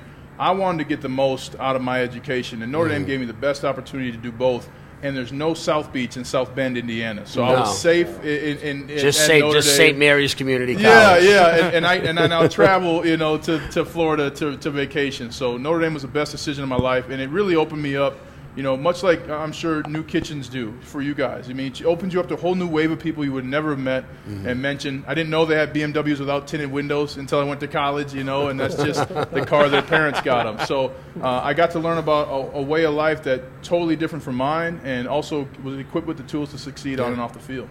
Eric, I know you kicked and scratched your way up to being what you're what you are now, and I've known you for 20 years or so. It's got to be. It's a yeah, roughly 20 years. So, uh, just seeing all the things that you've been able to accomplish. Typically, this week you're at the Super Bowl. I think you've been to the Super Bowl yeah, uh, so every single year that I've known you. Yeah, so, what is this like? Is this a weird thing? It's very different. I'm sure for you as well. Yeah. I mean, it's normally, nice. like like you know, you're looking at the food. You know, we're sampling food, and like one of my favorite nights down there is the Tuesday night media party because yeah. normally it's the host city. You get the host you get to host the uh, they host the local cuisine yeah. everywhere from around there. But it's like thinking about it this week. It's like what is Tampa's local yeah. local cuisine. cuisine? I posed that question on Facebook, and I think I got like twenty. I mean, people were like fried grouper, mm-hmm. Cuban sandwiches, yeah, yeah. Uh, and they're like barbecue, and I'm like, I what barbecue, barbecue in Tampa? Gator. barbecue gator. Yeah, people are saying gator. yeah. I'm like, yeah, I'll eat some gator. So yeah, I mean, food's part of everything, but yeah, Tampa's definitely not known for that. Hopefully, uh, you know, Brady can uh, stick around there for another year or two and, and bring some sort of football culture down there. They have won though, right? Didn't they win in 2002 with yeah, Warren Sapp? Sapp. Yep. Yep. Yeah. Grant Gruden, Brad Johnson. Yep. Gruden was wasn't Gruden the coach. Gruden yep. was the coach. Yeah. Yeah. Was yeah. Gruden was the coach, and uh, Brad Johnson was the quarterback. He yep. didn't he play for the Vikings? He did play for the Vikings. Yeah. Yep. And he did not win a Super Bowl with the Vikings. So nah. know, we were like, we're gonna do it again. Yeah. You know. Yeah. Well, that's amazing. Well, listen, man, this food is absolutely incredible. Um, I'm going to dive into these pork sliders here when we go to break, which we're going to do uh, right now. And uh, when we come back, uh, I'm going to wrap up with Ryan uh, and brother and uh, Eric. It's great to have you here, man. I always love having, you around. I'm looking. I'm all looking forward to this game tomorrow. Um, Sunday. I keep saying tomorrow. I know. Isn't there some? Isn't there something tomorrow? Isn't there something yeah, yeah, tomorrow? All right. Well, we're gonna head off the break from Studio Kitchen, Colorado, and this is the Modern Eater. Hi, I'm Amber with Strohauer Farms, and I'm just here to remind you that the best potatoes are grown here in Colorado. Goodness elevated. Thanks for watching the Modern Eater Show. Hey, Zach Ryder here, Colorado Mills Sunflower Products out of Lamar, Colorado. Your only local source, grown from a local crop to produce a local oil for local chefs. You can find it at Shamrock Foods, What Chefs Want, Seattle Fish Company. Uh, let me try it one more time, then we'll see. Hey, restaurants, we're glad you're reopening. From Colorado Mills Sunflower Oil, we'll see you soon. First, we partner with the best farmers in the world and then we tell them, we will take it all. Process whole spices daily, blend custom spices to order, keep it fresh, safe, and flavorful, all so that you can get back to doing what you do best. So, whether you're a restaurant, a food manufacturer, or an at home cook, be sure to visit The Spice Guy at www.thespiceguyco.com. Hey, Modern Eater fans, I'm Don Trobo with the Annex by Ardent Mills and I just wanted to give you a heads up about some of the great things we've got going on locally in the state. We're headquartered right here, and we're working with farmers in the San Luis Valley to bring you amazing Colorado quinoa. It's just like the South American stuff, but grown locally. We've got transitional wheat flour that's grown by farmers in Colorado and surrounding states who are in the process of, of turning their fields into organic. So we're taking that transitional wheat and turning into flour, and now it's available for you to cook and bake with. And last but not least, we're now cleaning grain berries in Denver. So things like spelt or wheat berries uh, or pearl barley, those are things that we're now doing right here locally and are available to you. Can't wait to share it with you. Hi, I'm Jeff Nations from Aspen Baking Company. It's really important right now to support local. That's why I support the Modern Eater. Now, back to the show. All right, back to the show in just a second. But before that, it's my favorite time of the show. And it may sound crazy because I'm not eating and I'm not doing anything but talking about Aspen Baking and Aspen Baking bread, man. I don't know uh, what you're into, but I'm into bread. AspenBaking.com. That's where you go to find the freshest bread in the city since 1994. Our buddy Jeff has been baking the freshest bread. AspenBaking.com. You know what you're going to find when you go to AspenBaking.com? You're going to find lobster rolls, coffee cakes, uh, crab cakes, sourdough bowl. If you get a sourdough bowl, you cut the top, that whole thing, you fill it full of uh, any soup, any clam chowder, anything delicious, and it just knocks your socks off. You know what you're not going to find? You're not going to find chemicals. You're not going to find artificial coloring. They're not going to freeze your bread. Are you aware that some bakeries freeze your bread before you get it? They do. But AspenBaking.com does not. You want to know why? Because they do it the right way, and they've been doing it for a long, long time. So I say, go to AspenBaking.com and get some bread today. And now back to Juan Padró and the show. Welcome back to Studio Kitchen, Colorado, home of the Modern Eater. I'm Juan Padró, sitting in for Greg Hollenbeck uh, hanging out with two incredible human beings three Eric Bradley, Ryan Harris, Brother Luck. Uh, guys, this is a really, really, really fun show. This food, brother, is uh, is Woo. incredible. Uh, Ryan, I'm gonna get, I'm gonna scoop some of this up for you right yeah. now because you, I know you don't eat pork. That was the best chicken wing meat I've ever had. You know what I'm Fall saying? It was just the bone. That was an, ex- that was an experience. Go you know. All right, boys. Super Bowl predictions brother. Who do you got? Uh, it's going to be a good game. You know, I, I think uh, you've got two phenomenal teams, two different points to prove. Uh, there's a lot of experience, so I'm going to have to go with Tampa Bay. What do you got for a score? Uh, I'd like to see uh, 24 27. I want to see a close which game. is which which is crazy to me that today at 27-24 we're thinking of it as a defensive battle. Yeah, yeah, yeah. right? That's a defensive game. That's yeah. a defensive game. Ryan, who do you got? I got Tampa Bay 31-28. I think uh, the left tackle for Kansas City, uh, he's been out after the injury to his Achilles, Eric Fisher. The guy who's going to be playing is named Mike Remmers. You'll remember him from every single Von Miller highlight of Super Bowl 50. And so Mike Remmers is going to be playing against Shaq, uh, against Shaq Barrett, who also won Super Bowl 50. And – these guys have books on each other. So, you know, they're yeah. going to say, hey, this move works against him, this move works. I really think that's going to be something that dictates the game. So, Tampa Bay 31, Kansas City 28. Eric Bradley, I know you're not on camera, but that's all right. Who do you got? I want to say Tampa Bay 31 24. 31 24. Yeah. Well, their right tackle's out too, I think. Yeah, they've, so had two tackles, tackles out, for right? the year. Yeah. So for me, yeah, yeah. Yeah, yep. that, that's a problem. And the safeties are back for Tampa Bay. Yep, safeties. Yeah, so that's Winfield a big that's a big difference. So for me, uh, I'm going to say Tampa Bay. I'm going to say 38-35. Uh, I just don't see Patrick Mahomes getting stuck in the 20s. I think he is a phenomenal talent. Um, and you know, as fat as you know, I was at the Saints and Tampa Bay game, and how it, it, it was just such a fast defense. Their yeah. linebackers are playing great. I think that's something that people aren't talking about. I think their linebackers. I think they're going to try to take away Kelce and see, and, and, and uh, you know, they'll give up some points to the wide receivers. But I think you got to take Kelce away, and yeah. and uh, and you know what, Tom Brady, win or lose, he's the goat. But uh, you know, I, I learned a long time ago, you just never bet against Tom Brady. So ask the Atlanta Falcons. this is I said. so we're going to take one more commercial break, uh, and then we're gonna we're gonna uh, uh, go into my piece where Juan eats. It's the third episode of that, uh, where we'll be at the uh, at the Zeppelin station with Thai Kun.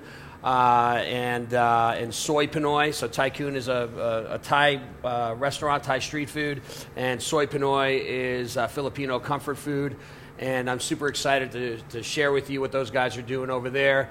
Uh, time to take a break, and when we get back, we'll go right into that segment. Well, hold on a second, Juan. Before we go into break, are you going to ask me about my Super Bowl picks, or do I do, do, do I not count in this because you're standing, you know, next Jay, to Ryan Harris? Jay, yes.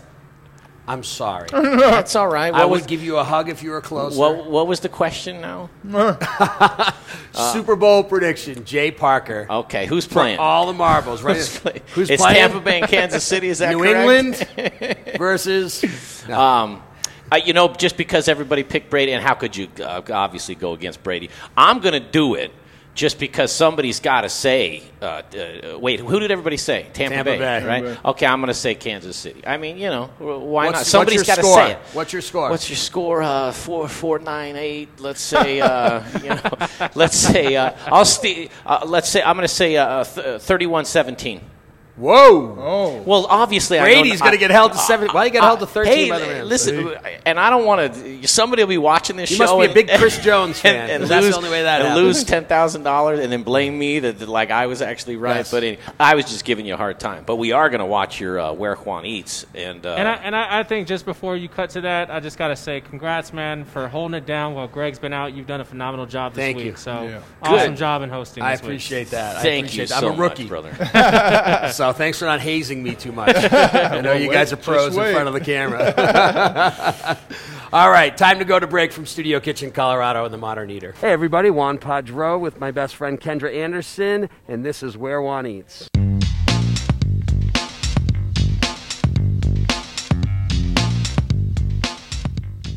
Hey Juan, hey Kendra, how's it going? Hey. What's up, Paul? How's it going? It's good to see you, man. Good, good. How's it happening? going? Welcome. Kendra? Good to see you. Good to see you. Uh, I'll just cool. well, fist, Yeah. chest, Yeah. whatever bump. Yep. So we are at uh, really a dual concept. Uh, we're at Thai Kun, uh, which is Thai street food, and Soy Pinoy, which is Filipino comfort food. And listen, this is some of the best food that I've had in a very long time, and uh, this is one of the best chefs that I've ever met in my life. So this is Paul Qui, and what are we going to cook today, man? Oh man, so we got a couple dishes for you guys to try today. So um, I was gonna cook you uh, some Thai street food as well as some Filipino comfort food. For Amazing. the for the Thai food, I was gonna cook a dish we call the wa- our waterfall par- pork. It's probably the second spiciest dish on the menu, but it it's like it's the kind of spice that makes you want to crave more. What is what is waterfall pork? Like where does that Um, come from? So uh, the term comes from essentially, uh, I guess, the amount of tears you shed because it's so hot. to know. Oh, Good to know. This could be challenging. Yeah, Uh-oh. but but it's paired with a lot of light and fresh like vegetables, so that it it, it, it, it cuts that spice a little bit. Okay. Yeah. Who brought the bottle of Riesling? Oh, I know, swirl girl. What's up? What's up? Okay. All right, well, let's get going. Yeah, show us yeah. what you got. I'm going to get on the other side of you Cool. here and just show us what's going down. Sounds good. So I got a little bit of pork shoulder. Just gonna season it with some salt. And basically, I'm just gonna throw it on our on our grill. So I moved the coals around a little bit already. Okay, so you, got, earlier. you- you have charcoal. Yeah, I got charcoal. grill. Yeah, Okay. to get that that flavor. All right. So I always put a little bit of fat. This is butter. Uh, oh no, that's just that that's just like a, a little bit of oil, so it just doesn't stick Oil. too much. Okay, yeah. got it. So, and then I'll always season on the second side. Sweet. Yep. So while we Awesome. have that going, uh, we're actually going to cook you guys um, uh, comfort uh, Filipino food as well. Yeah. So, Filipino food. Where's the inspiration come from there? Um, so uh, I'm actually uh, three quarters Filipino, Uh-huh. um, and it, it's weird because I'm not known for Filipino cuisine. Right. But um, as I got older as a chef, I started to crave something that my uh, like that, that I grew up with. So like what my grandmother and my mom made and stuff Have you like been that. to the Philippines? Yeah, actually, I was born there. I- I, moved when I was ten. Okay. So yeah.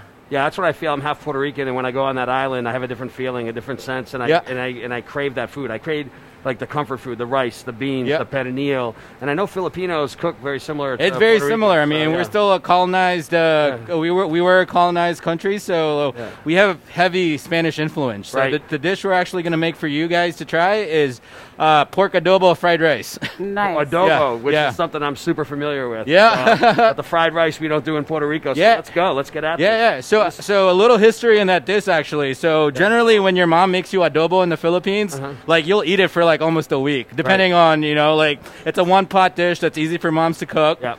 But at the same time, you know, like you gotta keep your family interested, right? Right.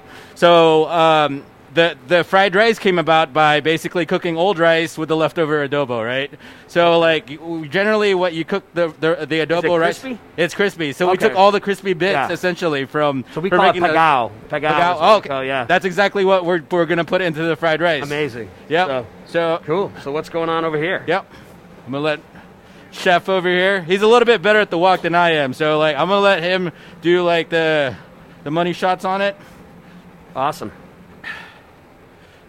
So So, we're uh, going to start off with, we always start off with rice. So Yeah. what we do with the rice is that we take our old rice and then we spread it out on the sheet tray overnight. Okay. So we leave it in large clumps so that you don't break the rice grain. That's right. So in the morning before it gets on the station, they all break it up to where there's no clumps. Right. You know, what you want is That's no a big clumps. difference between I think a lot of Asian rice and Latin rice. So is that Spanish? Is that like a Latin influence? Or Um, a, a, a little bit, but I mean, like for me, this is um, essentially the best way to do fried rice because Okay. how I judge the fried rice is how how uh, how independent the grains are. So if they're all clumped up together, that means that there was no thought put into the fried rice. But when it's broken up right, it it, it eats Is almost a- like fresh rice. is that a medium grade white rice? uh, this is jasmine rice. That's jasmine Yeah. rice. Okay. We use uh, a very medium grain, kind of nutty flavor Yeah. white rice that I used to love. And just rice and beans is so good. And my father, same description as you, Yeah. because he did all the cooking in my house. Yeah. And he would always say, you know, man, he it drove him nuts when those rice was clumpy Yeah. in any way, Yeah. shape, or form. So Well, I remember my grandmother's favorite rice growing up was uh, a, a strand called Milagrosa. Okay. And, and generally it's like Thai uh, jasmine rice. Okay. Yeah. Yeah, jasmine rice is delicious. So when it comes to wok cooking, we always want to sort of grease up the wok, right? So we put a little bit of butter there so that we, you sort of brown it and it kind of gets that smoke flavor in there. From the butter. Yeah, from, Okay. from the butter. Yeah. And then the next step is putting the rice, uh, the, the adobo in to warm it up. So essentially, that's all the crispy bits from the bottom of the, the braised adobo, right? Yep. So it's like, it's all your umami, your garlic, your salt, your bay leaf, all that stuff. So we warm it up and then you throw the rice in. Okay. So while the rice is going, you kind of want to essentially break up any any clumps that might form Okay. while, while while you're mixing it, but at the same time stir and basically warming up everything. Okay. So now the pork fat, you got the butter all coating the rice. Yeah, I can see the color of the rice yeah, changing. cha- changes and, a yeah. little bit. And one general rule for fried rice is that we always do put it with um, with with uh, egg because the egg absorbs all the oil. Got it. So like you know like yeah you can have rice with no egg, fried rice with no egg, but at the end of the day it's going to end up being oily. Okay. The key to, to getting rid of that oil, oiliness is is is putting the scrambled egg in there because that'll that'll absorb a lot of the fat. This looks so delicious, Kendra. Yeah. I don't know what we're gonna. do. I'm allergic to eggs, but I'm gonna eat this. Oh, egg. you're That's allergic d- to- Don't even oh, worry man. about it. I'm gonna I'm gonna make a sacrifice today because this looks. and I don't even know how much of a sacrifice it's gonna be. It won't be. be the first time Juan's This, this, made a this, this looks amazing. So. Yep. How hot is that wok? So that wa- the BTUs on it get get pretty hot. We actually had to adjust this one to get it a little bit uh, a little bit uh, lower heat. Uh, the thing is with a wok though, the reason why it's so important is because the return on heat is really quick. Yeah. So it doesn't like make anything mushy. So it's Got always it. a quick cook, quick cook, quick toss. Right. And that's part of the reason why I wanted to elect talking to you guys while I had Silvino show the yeah. Perfect. Well, that is Yeah. beautiful. Cool. Look at the color of that. Wow. Perfect. It's amazing seeing that come to life. How's our pork doing Yep. over here? We'll just put it in one of the boxes. The pork's gonna take a little bit of time, but you see it's already starting to caramelize on one side.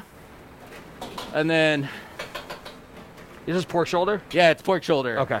Why do you use the shoulder? So we use the shoulder because it has, f- uh, for me, it has a little bit more flavor than some of the other parts of the pork. Uh-huh. Um, and uh, like I, I kind of like a little bit of chew in the meat. Right. So it's essentially like you know like a shoulder chop chuleta, chuleta kind of thing Yeah. without the bone. Yeah. Um, and uh, That is deboned. Yeah, it's deboned. Okay. So we, we sort of already butterfly the, the, the shoulder. So Okay. yep. Very cool. Yeah. And so this is ju- it's just seasoned with salt. Uh, yeah, this is just seasoned with salt, but Okay. all, all the flavor is gonna come when we start. We, we, we, we mix it into the, the rest of the tiger crab. Oh man. Yeah. Okay. Waterfall. Tears are going to be flowing today. So look at all these beautiful. Yeah, it's called colors back waterfall pork, but then Yeah. the, actually the sauce we call it tiger cry. Tiger cry. Yeah. Everybody's crying. Yeah. Yeah. I'm crying. You're crying. Tigers are crying. Yep. Amazing. I'm excited. so uh, what he's doing over here, actually, he's topping it off with. In the Philippines, we have a version of pico. Uh huh. So it's tomatoes, onions, cilantro, but uh, we put a little bit of shrimp paste in it. nice. okay. Yeah. Shrimp paste makes everything better. So we're gonna put a little bit of bagoong, which is uh, toasted uh, uh, uh, fish paste that we use in the Philippines. Toasted fish paste. Yeah. Okay. Does that give it a smoky flavor? Or what? Uh, a little bit, but it, it's gonna give you that kind of funk. like pungent. Yeah, it's of- pungent. Yeah. So we we talk, we always eat adobo in the Philippines with, with this. Okay. Essentially, it's, it, you think about Latin cuisine. It's very similar to salsa and Right. pico and stuff like that. You want to eat these things to re- refresh your palate. Right. Got it.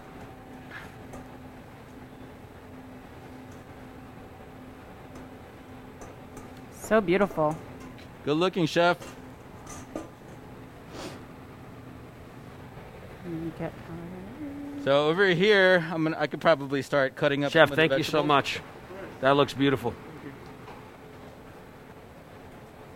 So for the for the rest of this dish, we ba- we basically uh, we'll mix it with some tomatoes, put some cilantro stems, cilantro stems. Yeah, the stems. Yeah. Why the stem?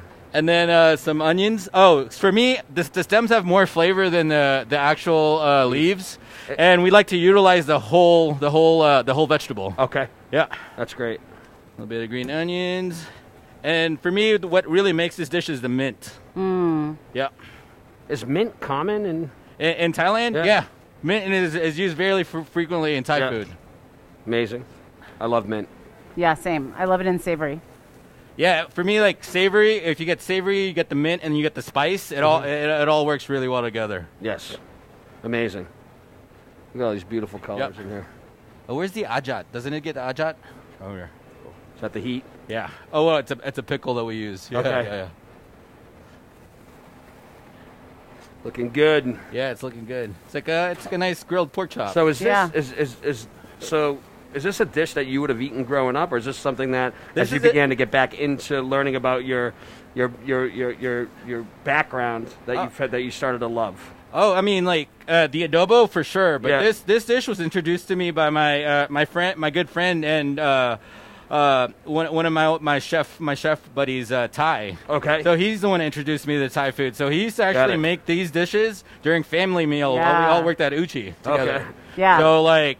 Sometimes uh, the we, best food yeah. family meal, right? So yeah, so he would start to make some of the food from his uh, homeland, and it would just wow everybody. So we're just like, why don't we turn this into a concept? So Do you, do you find yourself getting inspired by situations like that, by all these guys getting together and just throwing food down? Dude, and being I like, get- I where get- did this come from? You know. I get more inspired that way than Yeah. anything else, you know? Like, Yeah. yeah. I can read all these fancy books with fancy pictures, but what gives me the most inspiration are the people I work with. Right. Like, every 100%. day. Every day. That's awesome. That's awesome. One of the things I, I, I like about you is that you always give credit to people, and uh, and I think that uh, that it speaks volumes about who you are. So.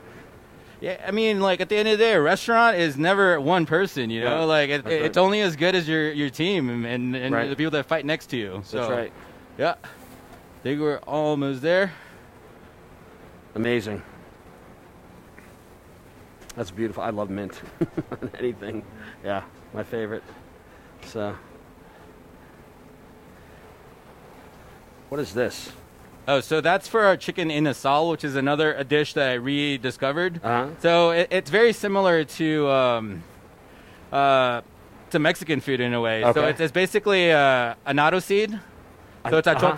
So Yeah, it's like a, achote, it's like yeah. achote Gives mix. things color. and Yeah. like- yeah. So we uh, you use achote actually quite a bit in Filipino cuisine. Is that right? Amazing. Yeah. Okay. It's like your poor man's saffron. So Yeah. we put it in rice. We put it on uh, lechon. We put it on uh, and lechon's another Spanish word, That's right? right. We, we Right, put right, it on right, our. right. We put we put on all sorts of stuff. We got to get a lechonaria going. And, Yeah, we yeah, do. right. Yeah. Sign me up. right? I know. I miss that pernil, pork shoulder. Oh, it's yeah. delicious. Oh man, so good. Have you right? been to Puerto Rico ever? Never. Yeah, they've got uh, they've got a place called Guavate, which is miles of just lechonerias straight. Oh, wow! Up into the hills, these guys cooking on coals and just oh, And each family has their own like sofrito recipe. That's so, right, Yeah. yeah. that's like your Yeah. coveted sauce. Right? sofrito, yeah. Yeah. We used to make it in big batches, and you know what they do? They put it in ice cube trays. Yeah. And then they freeze it. Yeah, it. you freeze it. Yeah, because it lasts like six months. You just drop a cube in the pan. That's the Yep. base of your cooking. Oh wow. Yeah. A cube of sofrito. That's it. Yeah. Yeah. Yeah. So when they make sofrito, is it just all vegetables, or is there protein in there sometimes? There's no protein. No, it's uh, basically it's you know your onions, your garlic, uh, cilantro. We use a, an herb called culantro. Yeah, yeah, uh, which we use culantro. familiar- They use it yeah, in Thai- they use is it a longer. Southeast Asia. That's right. Yeah, Southeast Asia. Right. Yeah. So uh, and then it's uh, it's sweet peppers. Yep. Uh, well, uh, with a couple ahi, and a lot of times people make mistakes when you give them uh, a recipe for it because they'll Yeah. buy these Jamaican hot peppers that Oh, look exactly right, like right, these right. Yeah, peppers, yeah. No. which is hilarious. And then um, you know, just your salt, pepper, lots of garlic, and you just kind of cook that Yeah, down almost into a paste. Yeah, it's like a paste. And then, yep. So That's pretty dope. Yeah. You got to smuggle back some um, some uh, uh, um, sofrito next time you can come down. I'll just make it for you. You just make it. Yeah. yeah. Be good. Yeah, we're all. I owe you one. I owe you one, anyways. Help me with my, my Thai nacho recipe. so I think we're we're pretty much there. So wow, look at that. let it pork. rest for a second. But That's like everybody's biggest Yep. mistake, right? You just want to Yep. go. You just want to go for it because you're the so meat. hungry, and it's Yep. like, don't, Yeah. don't, don't do it, don't do it. Yep. I think beef you need to kind of rest maybe a little more Yep. than pork. But- yeah, beef needs a little more resting Yeah. for Yeah. sure. Mhm. You just want to make sure it's juicy and you get that crust on the outside. Yeah. Yeah. loin and it's still juicy. Yeah, and I love that you. I can still cook it cook. they like to make fun of me. They're like, uh, "Chef, you remember how to make that dish?" Don't let him. Don't don't don't let him confuse you. He can still. Uh. I know, cook. right? Make sure he's cooking family meal for you. Yeah. So this is uh, our tiger, what we call the tiger cry sauce, which has like a Thai chili uh, Okay. base. Um, you put we toast some jasmine rice with kaffir lime Okay. and lemongrass, and then we grind it up. Grind it up, yeah. Yeah, basically what that does is uh, that absorbs all the flavor, right? So it acts like as a, a coating to the salad. So Yeah. it kind of thickens the dressing up. Okay. Yeah. Oh yeah. Thank you, chef. Where's the? Sp- Can I get a spoon, chef? Pickled pickled Thank you. cabbage. Yep. So we just toss that guy up, Oh, I can smell it. Just the tossing. Yeah. You smell the Yeah. lime, and oh my god. and I'll do a little bit of it's like Maldon just to finish.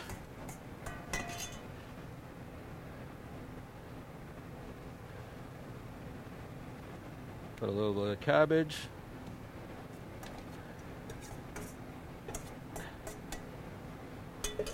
Wow, both of these dishes are colorful, beautiful. Yeah. And I'm gonna top it off with some extra mint because that's like uh, my favorite part when I eat the dish. And we actually have some steamed uh, uh, sticky rice. Okay. So traditionally, Nice. you eat this like a like uh, the way Ty taught me was basically to eat it like a candy bar, and you that eat right? this while you eat that with your hands. Oh wow. Oh, okay. Yeah. So Hey, how does that work? You take it out and eat it, or you yeah, are you would take it, that out and eat it. So like, Okay. if you were eating that with chopsticks, you would you, Yeah, you would like follow it up with the each. rice. So the cabbage and the rice is there to cool down your palate. Okay. This is gonna like intensify it and be, be Amazing. spicy. All right, let's do it. Cool. Learn something new. Yeah. I should say. All right. Thank you, Well, guys. cool. Let's go eat. Cool. Let's do it. Paul, you've gone on and you've gotten quite a few accolades over the years. Yeah, you know? yeah. So why don't you share with a little bit? Um, of those? so uh, I, yeah, I was fortunate enough to uh, ha- have been on Top Chef season nine. So I ended up winning that season, um, and then shortly after, I got a James Beard Award for Best Chef Southwest, and then uh, I was able to get a Food and Wine Best New Chef Award.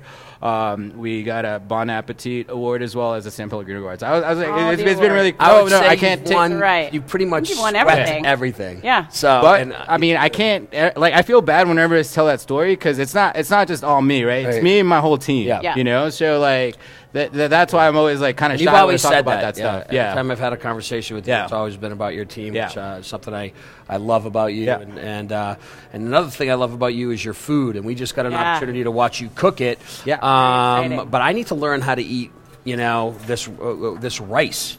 So tell, tell us again. Re- recap so, the story. so basically, I uh, you want to take the rice Uh-huh. and uh, unwrap it, sort of like a candy bar. okay.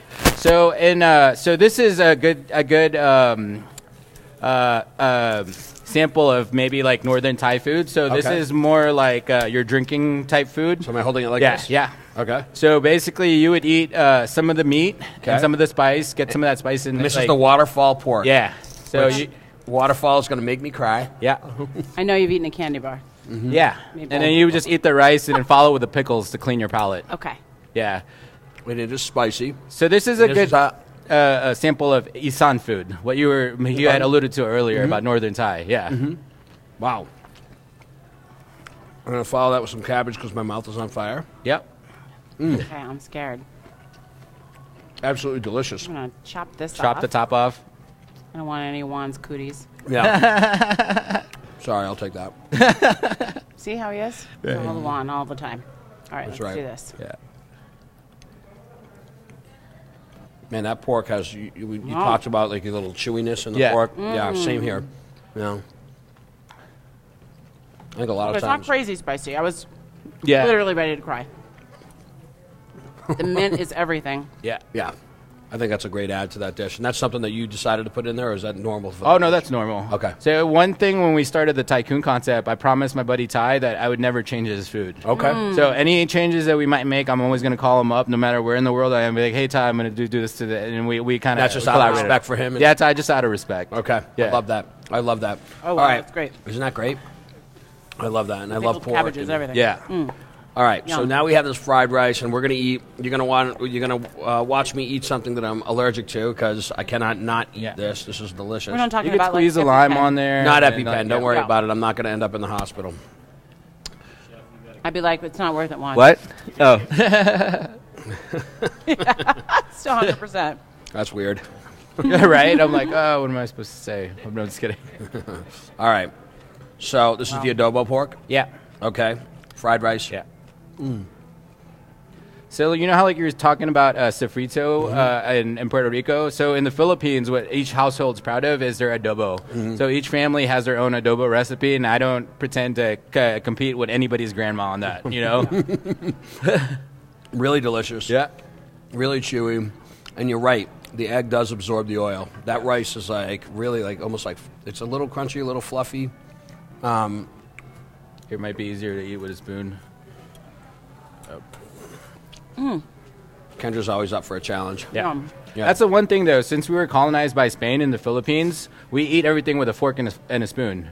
So No uh, shame, That's yeah. really changed. Yeah. Yeah, and Thai is actually very similar since they since they uh, since the empire of um, uh, man, I forgot the name already. it's not Sam, but uh, but when they switched, right, they wanted to be more Western, so they wanted to have flatware. Sure. So that, that the king basically made a mandate and made it popular for everybody to eat with a fork and a spoon. Okay. Yeah. So the king had to do that. So it was sort of like, okay, this is we're going to make a cultural shift here. and- Yep. Okay. Yeah. So I imagine some purists were probably anti that for sure. Well, if you look at uh, at Thai food, and it was pre uh, pre their uh, modern era, Uh-huh. uh, a lot of their food was actually just cooked in clay pots. There's no wok, so the wok was introduced by the, by the Chinese later. Okay. Yeah, That's really interesting Yeah, because it- almost all the Thai food that you Yeah. see is cooked in a wok. Yeah, Siam. That's Uh, the word I was looking for. Yeah, Siam, kind of like the king and I. It's Siam. Close. Yeah, Siam. yeah, Yeah. I Okay. actually feel like that's the piece about food like this that's so important. Yeah. Is that it is an opportunity for people to learn that really the history of food is the history of the Yeah. world. And I think that's Absolutely. what blew my mind in culinary school. I was I knew I liked food, but I didn't understand really why. And if you're interested in facts or history, or even if you're not, it's hard not to just get super enticed Abs- by. that- that's what drew me to food. unreal, You know, yeah, learning about people. Yeah, Yeah. and just hit just like how what you just said. You know, Yeah. it's only because of the Chinese. We wouldn't Yeah. assume that. The Yeah. average person's going to be like, "There's no, there's I- always been a wok." We talk there." about like the soul Yeah. of food, you know, I always like to mess with food, Thai, and I was like, man, you know, you got your country wouldn't have any food if Mexico didn't bring over the chili. No, I know. right? So Chili had to come from Mexico. true. Like Why all don't Thai we talk about on that chili, more? you know, It like should it's be taught crazy. in school. Is I there don't a Thai? why it's not. Is there a Thai Mexican concept? I don't, I don't think so, but it, It seemed like that would be. I've definitely it- it been to like some sense. Asian, Yeah. Mexican, just broadly Asian, but not Thai. Thai food in Puerto Rico is pretty prevalent. Yeah, yeah, because I they mean- grow similar growing climate. Yeah, yeah, yeah. like uh, Thai, like royal Thai cuisine is not spicy at all. There's Yeah. no spice to it because they didn't have chilies till later. Yeah. Okay, Yeah. that's interesting. There's Yeah. a lot, you know, like a lot of what we like cook a, with. a handout. It's like for you to Right. eat this food, you need to at least be Right. passably literate. Yeah. About it. Uh, yeah. Yeah, and a lot of what we cook with seems to have come from the east here. That's interesting that that Yeah. actually Yeah. made it the opposite way because Yeah. there's not there's a lot less stories about that. Well, like, Oh, uh, well, so I you got know why. I, I was fortunate enough to have a conversation with Massimo Bottura, and he was Yeah. telling me that in Modena they, they don't make tomato sauce. You know, Yeah. like because They weren't tomatoes weren't there weren't any tomatoes, Yeah. so it's only carrots. Carrots is what makes bolognese orange. right? Yeah. that's, that's correct. That's right. And when, incredible. like what I think, I used to think of Italian food. I'm like, oh, it has to have tomato sauce. Italian American. Right? Yeah, That's Italian Yeah. American food. Those Jersey tomatoes. awesome, awesome. Cool. Well, Paul, you know you're here at Zeppelin Station. Uh, looks like you guys are kind of taking over the programming here. So this is something that's going to be new for the city of Denver. Um, tell us about some of the other concepts that you guys have that are going to be going in here, and uh, and if they're anywhere near as good as what we're eating right now, Oh, I man. think Denver's in for a treat. I hope so. So uh, we're uh, basically we're we're creating we're opening a new uh, taqueria called Metate, Mm-hmm. um, and it's gonna have 100% nixtamalized tortillas, and it's gonna Oh, be wow. your straight uh, straight. Um, Taco fare, right? So we're gonna have you know like your suadero, chorizo, like lengua, Uh-huh. um, and it's gonna be like a set like you know your Any bite type tacos. of taco from like any region in Mexico, or are you? Just, Um, no, we're we're just going to your yeah. I guess your like more traditional like uh, taqueria that you'd find in like uh, Like in like border Mexico town. City or something Oh, like that. oh, yeah, okay, Mexico yeah. City. No. So where it's still somewhat familiar for everybody, but we just Gotcha. really want to focus on the tortilla and, and, and the filling and everything's just gonna get onion, cilantro. That's it. Nice. Um, Super simple street super taco. simple street taco. Wow. Yeah, Amazing. Um, and then we're also uh, uh, basically bringing the full concept of Eastside King over. So that what that Oh, means is we're best doing su- ramen sushi and all that ever. stuff as well. Yeah. Uh, and uh, Yeah, people have told me that. I have never eaten you not there. been there? No, I haven't, and everybody tells me that's Yeah. the best ramen in the country. literally the best, Oh. and, and it's the weirdest p- part of Au- like not weird, Yeah. but Austin's weird. It's just Yeah. amazing, but. It's like It's in fun. this stra- random kind of by the university. Yeah. you have to like walk through this like corridor. all, all our Eastside King locations are Yeah. all weird and random like that. Um, and then So good. we're bringing over a, a barbecue concept from another chef friend of uh, of ours from uh, from Miami. Actually, Okay. He he's, he was my executive sous over at Pao, and then he sort of became the chef de cuisine of a place called Q in Miami. Sure, Yeah. yeah. And um, he's uh, he just branched off on his own during COVID to start a barbecue brand. And I'm I'm from Texas, and he was like, "Hey, chef, come come visit me. Come visit me." I'm like, "All right, all right." I'm like, I'm like, "All right." It's gonna be Miami barbecue. It's not gonna be like Texas barbecue, right, right? which I'm not sure is even a thing. Yeah, and then I visited Oh, yeah, him, barbecue, and I'm like, "Holy cow! It was way better than anything I had in Texas last year." Wow. You quote me on that too. Like, Oh, I'm like, right? Yeah, it's All right. that good. And, All right, say his name so everybody yeah, knows. Um, so it's uh, uh, uh, the chef's name's Raheem, and it's called the Drinking Pig. The drinking Okay. pig. Okay, where does that name come from? Um, I think it's something he came up with in his backyard because essentially his barbecue spot was right in front of his front yard. that's But yeah, I mean that's what I mean. I love like, it. His front yard, yeah, I love it. yeah. I'm gonna continue to eat a I'm little gonna bit eat more it, of what this you're too. allergic to. So. I should not be eating more of that. So, But uh, yeah, so I mean, those are just right on the horizon, and then uh, and we're in the works of opening an izakaya upstairs called Kokoni, uh, which it, it should be also pretty fun for this neighborhood. So That's yeah, pretty amazing, man. Well, I'm looking forward to eating all the food, um, and I'm looking forward to telling people in Denver uh, about what you're doing here, even right now. I think it's incredible. Oh. So, um, you know, this is where Juan eats with Kendra Anderson and Paul Qui. Man, Thank you. It's good to see cheers. you, brother. Thanks, man. All right, man. Awesome job, Thank Chef. you. Thank you so Thank much. you. Hey, you guys, Jay here with the Modern Eater Show. Thanks for watching. Don't forget about our YouTube and Instagram channels. A lot of killer content over there. Throw us a subscribe on YouTube, throw us a follow on Instagram, and thank you for supporting TME. We couldn't do this without our amazing sponsors, so let's check them out right now. Very proud to be part of the, the Modern Eater and uh, chefs, restaurant owners, any food service operators. You know, I know right now that uh, delivery and carry out is bigger than ever, and we got you covered. Uh, Cambro uh, has a full line of uh, delivery and carry out items. More economical options are expanded polypropylene or EPP, uh, nice insulated container. Uh, the Pro Cart Ultra is really versatile. It's a great unit because you can actually store cold products down here, hot products up here. It's all 120. There's no refrigeration worries. It's all thermodynamics. Just let us know what your food service challenges are, what it is we can do to help you out, and there isn't anything that we can't do for you. So uh, hope to see you over here at our facility in Park Hill soon, and uh, stay safe out there. You know, everybody, with several million dollars of hard assets here, insurance is very, very important to us. Ewing Leavitt covers it all machinery, building, workman's comp. Ewing Leavitt's got us covered from the floor to the ceiling, from our alley even to the street.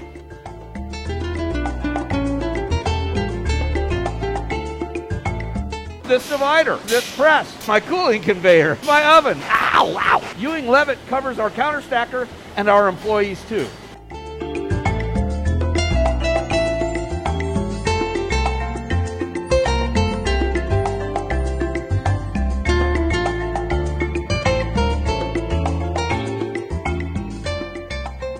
If you need insurance, take it from Little Rich at Rockalitas. Call Ewing Leavitt, they'll get you covered.